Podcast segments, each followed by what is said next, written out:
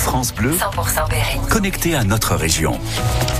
Ici, c'est France Bleu Berry. Et il est 8h, bonjour et bienvenue sur France Bleu Berry en ce mercredi 10 janvier.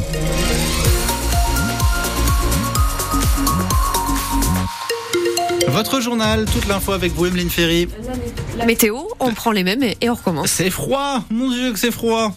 Avec des températures entre moins 5 et 0 degrés ce matin, vous me direz c'est l'hiver. On aime quand c'est doux, mais le froid, on en a besoin. Températures qui ne dépasseront pas les 2 degrés cet après-midi. À Foot, c'est un sacré changement qui s'amorce. Le club est racheté par l'homme d'affaires Benjamin Gufflet. Ça y est, c'est officiel. Après plusieurs mois de tractation, l'ère des Saoudiens est terminée. Benjamin Gufflet récupère un club en mauvaise forme, relégable en championnat et avec beaucoup, beaucoup de dettes. D'ailleurs, la DNCG rendra sa décision aujourd'hui.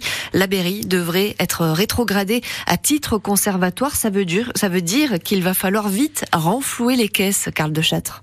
Si Benjamin Gufflet assurait ne pas pouvoir confirmer hier soir la décision de la DNCG, la sentence ne le surprend pas. Elle serait même logique et pas si inquiétante, car il ne s'agit selon lui que d'une mise en garde. En clair, si à la fin de la saison, dans cinq mois, les finances ne sont pas saines, le club serait relégué. Seulement, les finances, Benjamin Gufflet assure qu'elles sont sous contrôle. Le dirigeant et ses partenaires apportent un million d'euros de garantie pour finir la saison, et pour la saison suivante, il faudra faire des économies sévères dans un club qui perdrait 2 à 2 millions et demi d'euros par an. Pour cela, la fermeture du centre de formation est envisagée en attendant une hypothétique remontée en Ligue 2. La pourrait aussi réduire son loyer en occupant moins de place dans son centre d'entraînement. Enfin, côté revenus, de nouveaux partenaires pourraient arriver. Mais si les finances ne sont pas un problème, il reste la glorieuse incertitude du sport.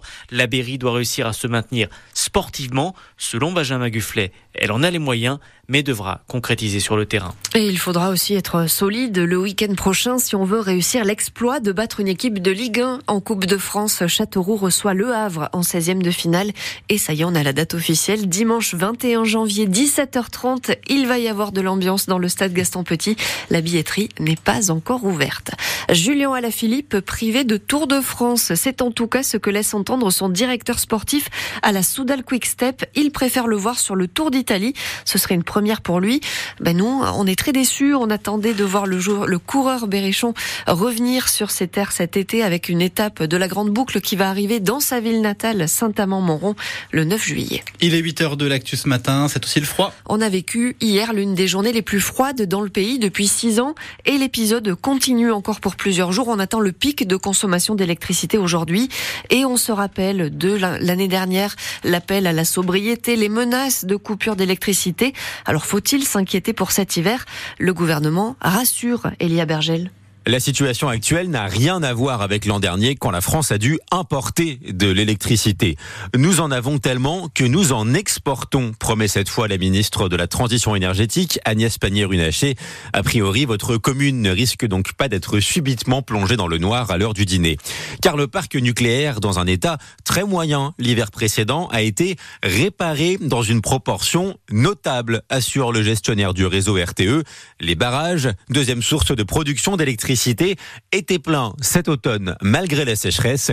Et puis la centrale à charbon de Saint-Avold dans Moselle a repris du service hier, même si le charbon représente une très faible part du mix énergétique, seulement 0,6% de notre production électrique l'hiver dernier. Dans ce contexte où on monte un petit peu le chauffage, attention au risque d'intoxication au monoxyde de carbone. L'agence régionale de santé donne l'alerte. Le monoxyde de carbone, c'est un gaz inodore, indétectable mais qui peut être très toxique. 118 personnes se sont intoxiquées l'an dernier avec dans la région. Une personne en est morte. Alors pensez à bien aérer votre logement et éviter d'utiliser trop longtemps un chauffage d'appoint. De la prison ferme pour des voleurs de câbles. Une bande de malfaiteurs condamnés hier par le tribunal d'Amiens en Picardie pour des vols dans plusieurs départements, notamment le Cher, des vols dans les secteurs de Culan et de Mareuil-sur-Arnon. À chaque fois, c'est un cauchemar pour les opérateurs, pour les collectivités, pour les usagers privés d'Internet à cause de ces actes de malveillance, ces vols de câbles pour récupérer le, le cuivre à l'intérieur. Les cinq hommes ont écopé de peine allant de six mois à deux ans de prison ferme. À peine nommé déjà sur le terrain, le nouveau Premier ministre, le plus jeune de la Ve République, en déplacement hier après-midi auprès des sinistrés des inondations dans le Pas-de-Calais, Gabriel Attal, 34 ans, a maintenant la charge de former un nouveau gouvernement. L'option d'une équipe resserrée est évoquée. D'après plusieurs sondages, Sa nomination est approuvée par une majorité de Français. Pour les élus, Berrichon aussi, ils sont plusieurs à saluer son talent. C'est le retour des pièces jaunes, la fameuse opération qui récolte des fonds pour améliorer le quotidien des enfants et des jeunes adultes à l'hôpital.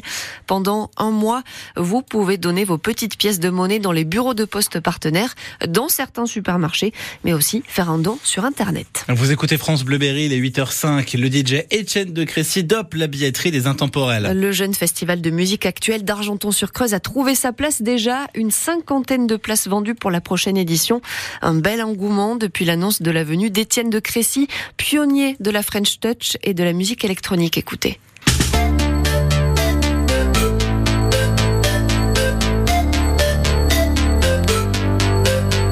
Étienne de Crécy qui sera donc à Argenton-sur-Creuse pour la troisième édition du festival. Ce sera entre le 15 et le 21 juillet et ce ne sera pas le seul artiste à découvrir.